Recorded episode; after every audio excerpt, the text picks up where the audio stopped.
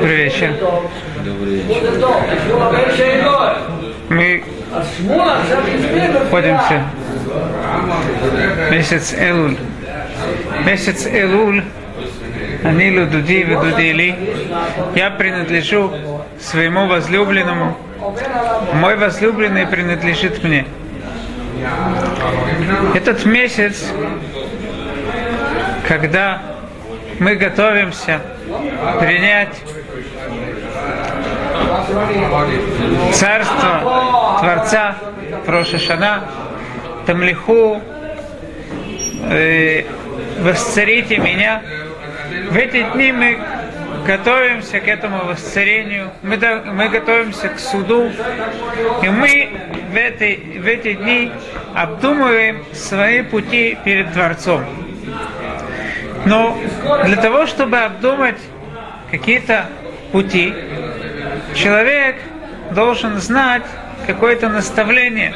Он должен посоветоваться с другими людьми, как ему лучше себя, всего себя вести. Это то, что сказано Учуа Беров Спасение Беров Когда советуются с различными людьми, чем больше я советуюсь, чем больше я спрашиваю, тем это мне больше поможет правильно идти по дороге.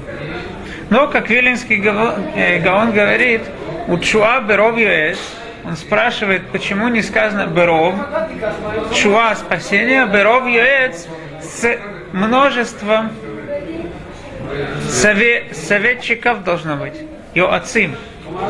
Почему же сказано Беров Юэц с, с, с множеством советчика? Говорит Вилинский Гаон, что помимо всяких советчиков, прежде всего человек должен остаться с, советчиком самому себе. Он должен взять все советы, которые он слышит, и продумать, как все эти советы ему лично помогут. Потому что если он только будет слышать различные советы от различных людей и не будет думать, как это к нему подходит, так он никогда не найдет себе оптимальный путь. Есть Мишна в Месехет Авод, в Мишне говорится «Марбе и сам марбе твуна», увеличивающий совет, марбе твуна, он увеличивает понимание.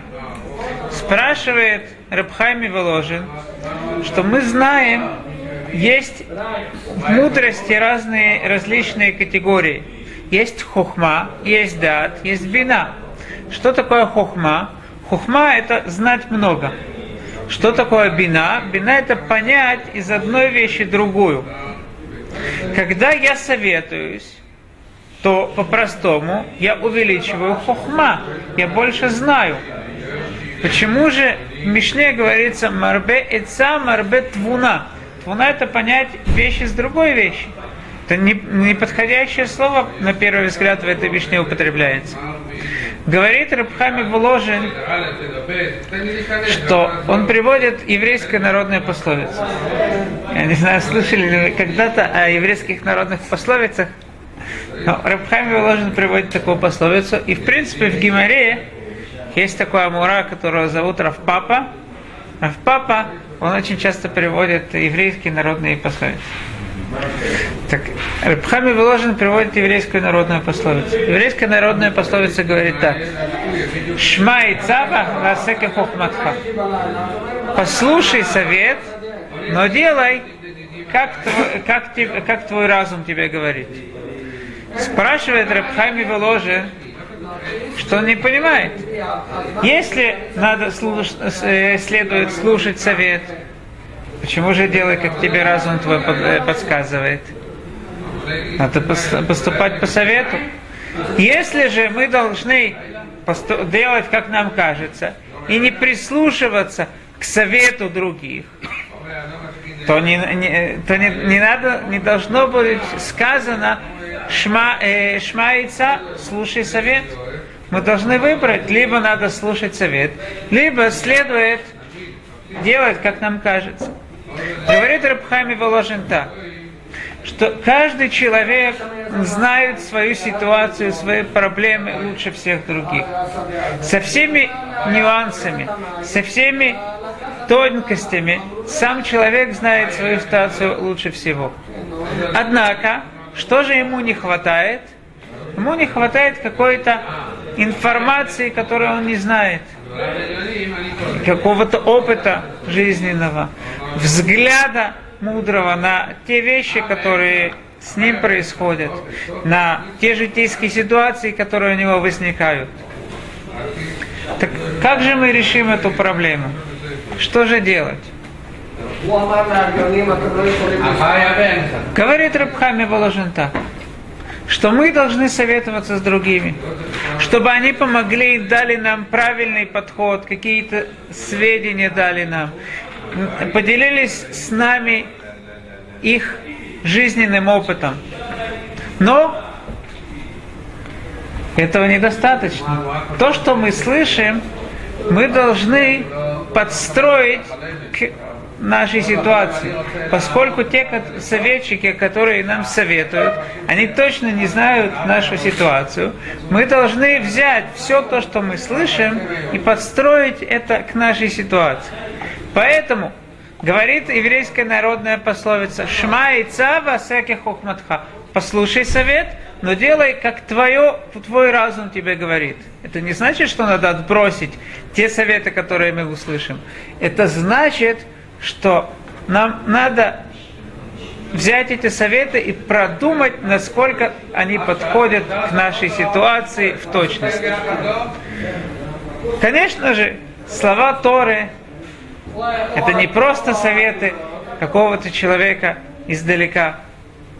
Это советы Творца, который знает на каждую дорогу, на каждую проблему, которая, какое оптимальное решение.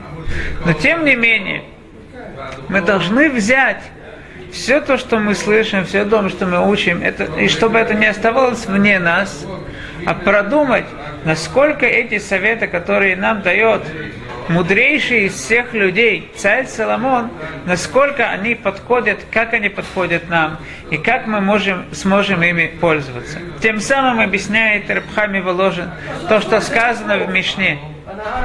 Марбе ица, марбе. Человек, который увеличивает совет, много советуется, тем самым он не просто мудрость увеличивает, он увеличивает твуна, возможность понять одну вещь из другой. То, что нам требуется, нам требуется услышать советы и понять, как все эти советы, они подходят к моей ситуации. Безрадашем в ходе Шилуль, когда мы, нам нужны настолько правильные советы, как идти по правильной дороге.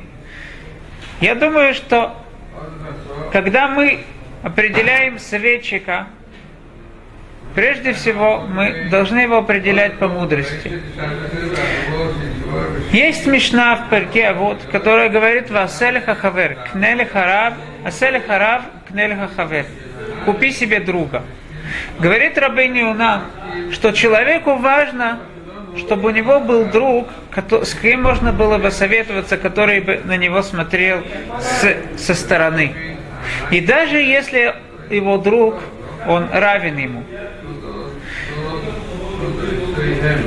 Но Рав должен быть кто-то, кто больше его. А селиха рав укнелиха хавер, сделай себе равина. Когда мы выбираем себе равина, то первый критерий для выбора равина, это должно быть то, что сказано в Кимаре, в, в трактате Синедрин, цедек, цедек, тирдов. Когда человек выбирает себе какой-то бейдин, как выбрать наилучший суд, куда идти судиться? Цедек, цедек, тирдов. Выбери себе наилучший, наиправедный, наиумный суд и в него иди. Я думаю, что из этой геморры мы можем выучить по отношению к выбору равина. Цедек, цедек, тирдов. Возьми себе равина самого умного, которого ты можешь выбрать. Если мы хотим взять наставление на всю жизнь, то я думаю, что нам невозможно найти лучше, чем изучать книгу Мишлей. Поскольку книгу Мишлей написал царь Соломон, о котором сказано «Ваихкам шлумо Миколь Адам», он стал мудрее лю- любых других людей во всем мире. Если так, так мы пойдем именно к царю Соломону и изучать ту мудрость, как нам жить. Безрат Ашем, я хочу, может быть, начать изучать с вами Сефер Мишлей с комментарием Виленского Гаона.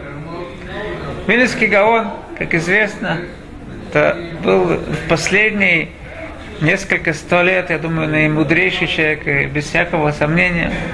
Так если мы возьмем Сефер Мишлей, который написал наимудрейший человек, который всегда, когда-либо жил, и с комментарием Вильнского Гаона, наимудрейшего человека, в последние, который в последние со- сотни лет жил, это нам поможет действительно понять правильную дорогу.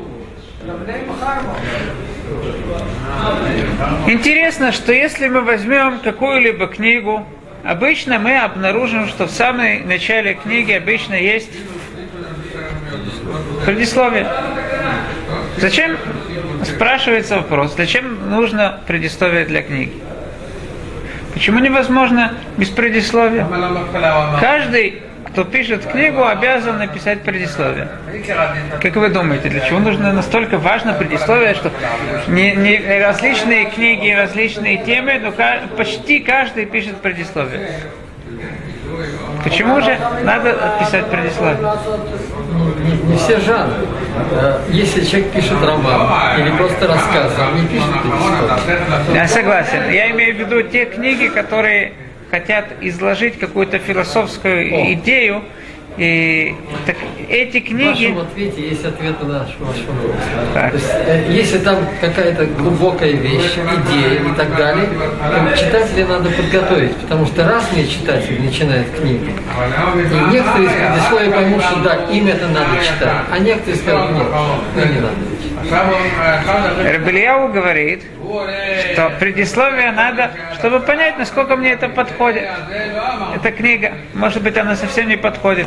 Обычно пишут ее, знаете, в конце, если сегодня так делают, на, на- если перевернуть книгу, то на обложке пишут вкратце резюме какое-то. Но зачем же, если есть резюме, зачем же Агдама? Так я думаю так. И резюме обычно пишут привлекать, чтобы купил книгу человек.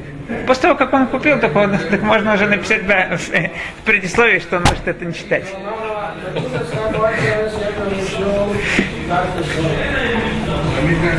Но я думаю, еще дополнительный ответ на этот вопрос. Возможно, что даже если мы предполагаем, что все люди захотят прочитать эту книгу, даже при этом есть необходимость написать предисловие. Почему же? Потому что человек должен настроиться, что он найдет в этой книге. Человек, как это есть э, поговорка такая, да? Тот, кто не ищет, не найдет. Кто ищет, тот всегда. Кто ищет, тот всегда найдет. Я думаю, что ми- Микалав, эн это шумеалав. Кто не ищет, тот не найдет. Если я чего-либо не ищу, даже если будет перед моими глазами, я это не найду. Я это даже и не увижу. Это пройдет э, через мои глаза.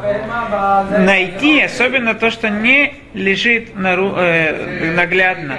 Что-то искать, что под какой-то поверхностью находится. Это возможно только когда я буду искать.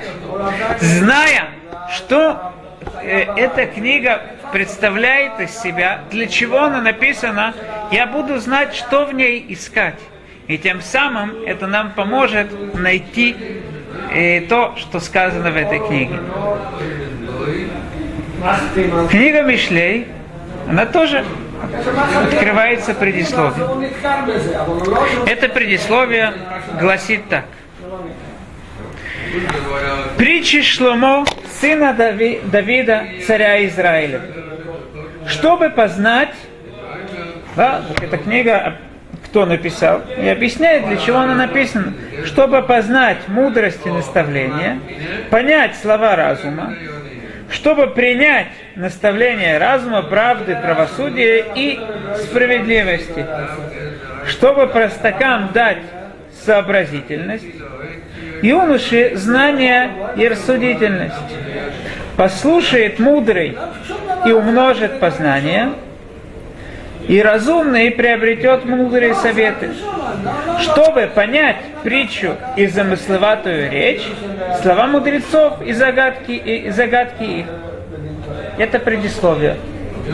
В чем же разница между предисловием в, в любых книгах и предисловием в книге Мишлей? Разница большая.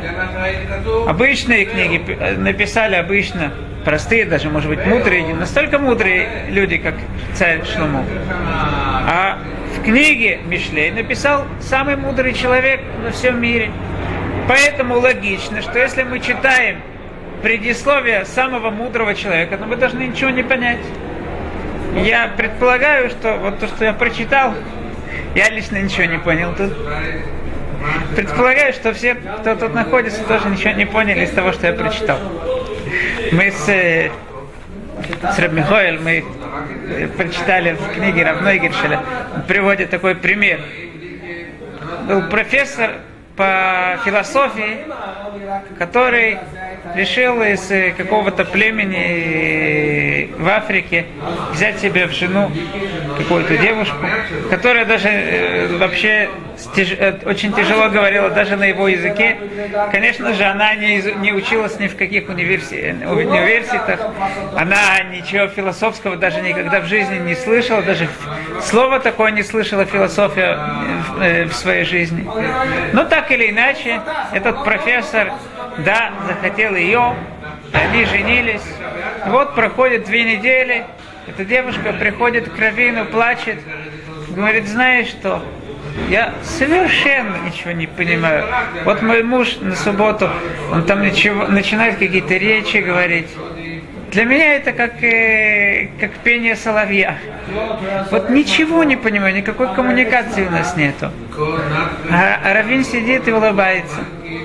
Она говорит, ты смеешься надо мной? Мало тебе то, что мне больно, ты еще надсмеешься надо мной. Равин говорит, нет, тобой я не смеюсь. Я, мне, я вообще удивлен, что что-то вы можете понять друг от друга, что-то ты понимаешь у него. И то, что ты что-то понимаешь, что для меня это, я, я этому удивляюсь. То, что ты ничего не понимаешь от него, это понятно. Мне, я удивляюсь, что что-то ты понимаешь. Когда мудрейший человек нам говорит что-то, но если мы какое-то слово поняли, то мы должны удивляться уже. Мы подобны этой девушке из какого-то там э, племени дикого в Африке. Но мы должны быть мудрая девушка, которая не просто считает, что это пение соловья, она хочет понять, задуматься, понять слова своего мужа. И тем самым, может быть, что-то она да поймет. И это ей поможет в дальнейшей жизни.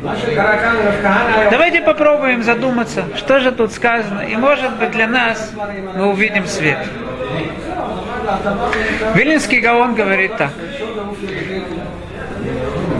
Э, поскольку мы знаем, что предисловие пишется для того, чтобы сказать характеристику э, той книги, которая написана, то в предисловии должно быть сказано две вещи, кто ее написал и характеристика. Какие же параметры есть для того, чтобы сказать характеристику любой вещи? Вилинский Гаон находит четыре параметра основных. Есть два основных параметра, которые упоминаются постоянно в книгах Мараля. Эти параметры упомянуты также у Вилинского Гаона, но Вилинский Гаон добавляет еще два параметра. Какие же два основных параметра, когда мы любую вещь хотим характеризовать, есть? Эти два параметра это хомер и цура. Хомер из чего сделано? И цура это форма. Какой, какой параметр более основной? Это форма. Стол называется столом не по его материи, а по его форме. По, э, э, Маораль объясняет, что евреи, они кенегер цура, они относятся более к форме, а все народы более относятся к хомер. Это, две основ... это два основных параметра. Но Вилинский Гаон добавляет еще два параметра. Есть еще параметр, который называется тахлит. Для чего это, эта вещь должна, предназначение этой какой-либо вещи. И есть еще один параметр, который, казалось бы, непонятен. Это поэль. Кто это сделал? Какая фирма? Мы увидим, что Вилинский Гаон сразу же спрашивает этот вопрос. Для чего нам, в принципе, три параметра? Мы уже знаем о вещи, из чего она сделана, какая у нее форма и какое у нее предназначение. Какая нам разница, кто ее сделал? Это мы сразу увидим в начале комментария Вилинского Гаона. Прежде чем э, перейдем к этому вопросу, и, и я хочу показать, как Вильнинский Гаон показывает, что все четыре параметра тут написаны в книге. Притчи Шломо, царя Давида, э, сына, Давида, сына Давида, царя Израилева. Говорит Вилинский Гаон, это Поэль. Кто это сделал? Чтобы познать мудрость и наставление, понять слова разума, чтобы принять наставление разума, правды, правосудия и справедливости, чтобы простакам дать сообразительность, юноши знание и рассудительность. Послушает мудрый и умножит познание, и разумный приобретет мудрые советы. Притчи. Хомер. Из чего это сделано? Из чего сделана книга царя Соломона? Она сделана из мишлей, из притч. Это ее материя. Каки, какая же форма есть у книги Мишлей? Да, есть различные притчи. Притча это только хомер. Притча это только материя. Какая форма есть? Все, что тут рассказывается, чтобы познать мудрость и наставление, понять слова разума, чтобы принять наставление разума, правды, правосудия, справедливости, все это хомер, все это материя. Это так? Это не так. Чтобы, чтобы понять. Здесь все, что вы перечислили в начале. это Отлично. Вы так, спрашиваете да. хорошо, Мецуя. Вы спрашиваете хорошо. Нет, Сейчас, нет. сейчас я объясню. Сейчас я объясню ваш вопрос. Что же тахлис? Что же цель? Это говорит царь Соломон. И...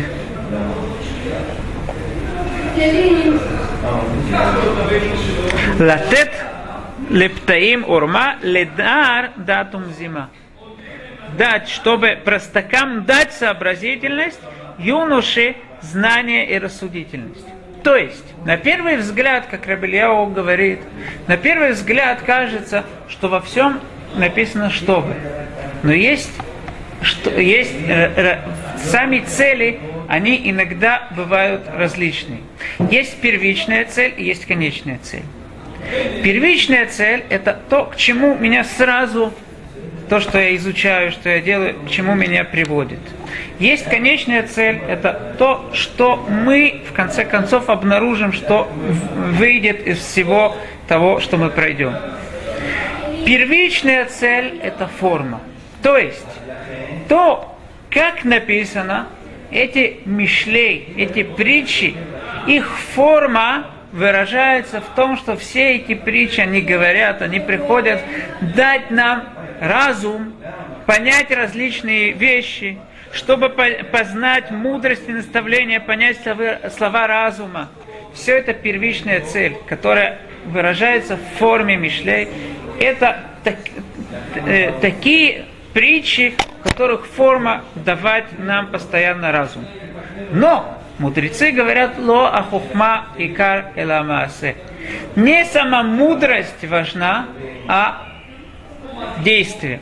Человек, который остается только на уровне мудрости, Это э, даже у самой мудрости нету никакого знач, э, важ- э, никакой важности. Поэтому тут надо добавить, как царь Соломон добавляет, недостаточно, чтобы познать мудрость и наставление, это только первичная цель, это форма. А какая же цель, какое же предназначение, чтобы дать, чтобы латет лептей мурма, чтобы можно было что-то дать.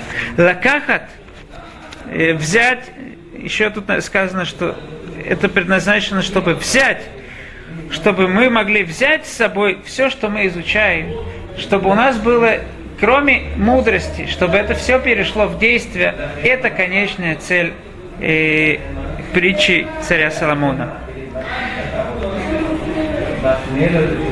Мишлей Шломо бен Давид Мелех Исраэль. Кто же написал эти притчи? Поэль, как мы сказали, что это четвертая э, характеристика. Поэль, тот, кто создал, кто создал Шломо бен Давид Мелех Исраэль.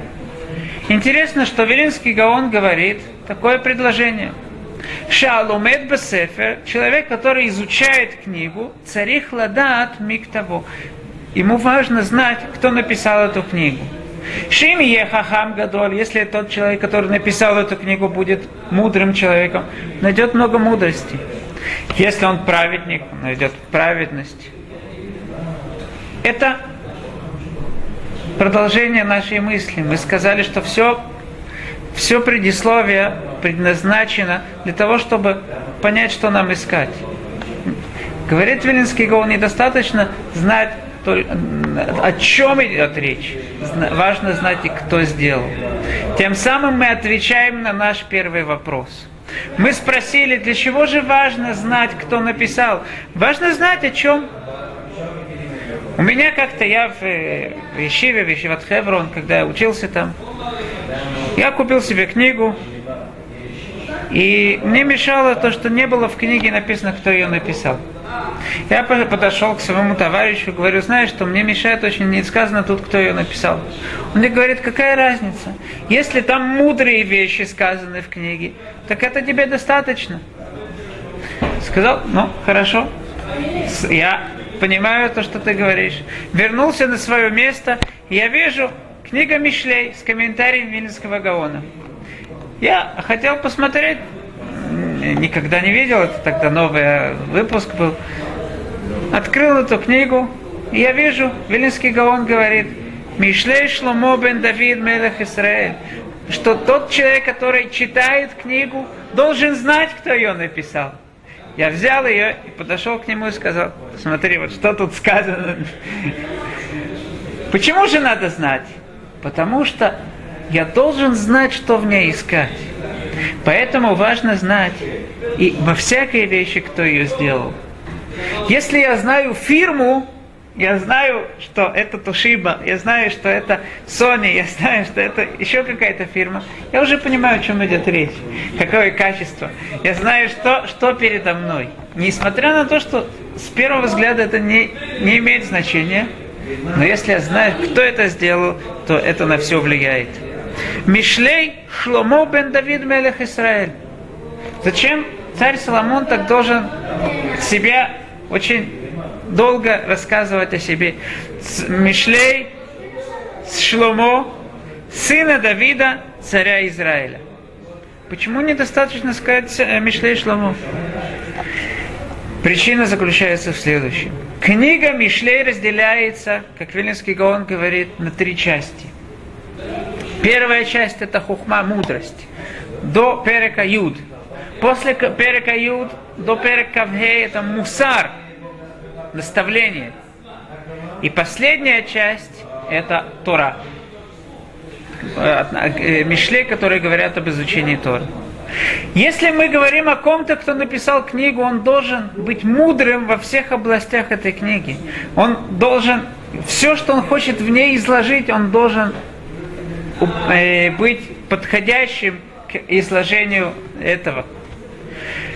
Мишлей Шломо. Шломо сказано, что он стал мудрее всех. Ваихкам Шломо Миколь Адам. Мишлей Шломо. Шломо может написать первую часть.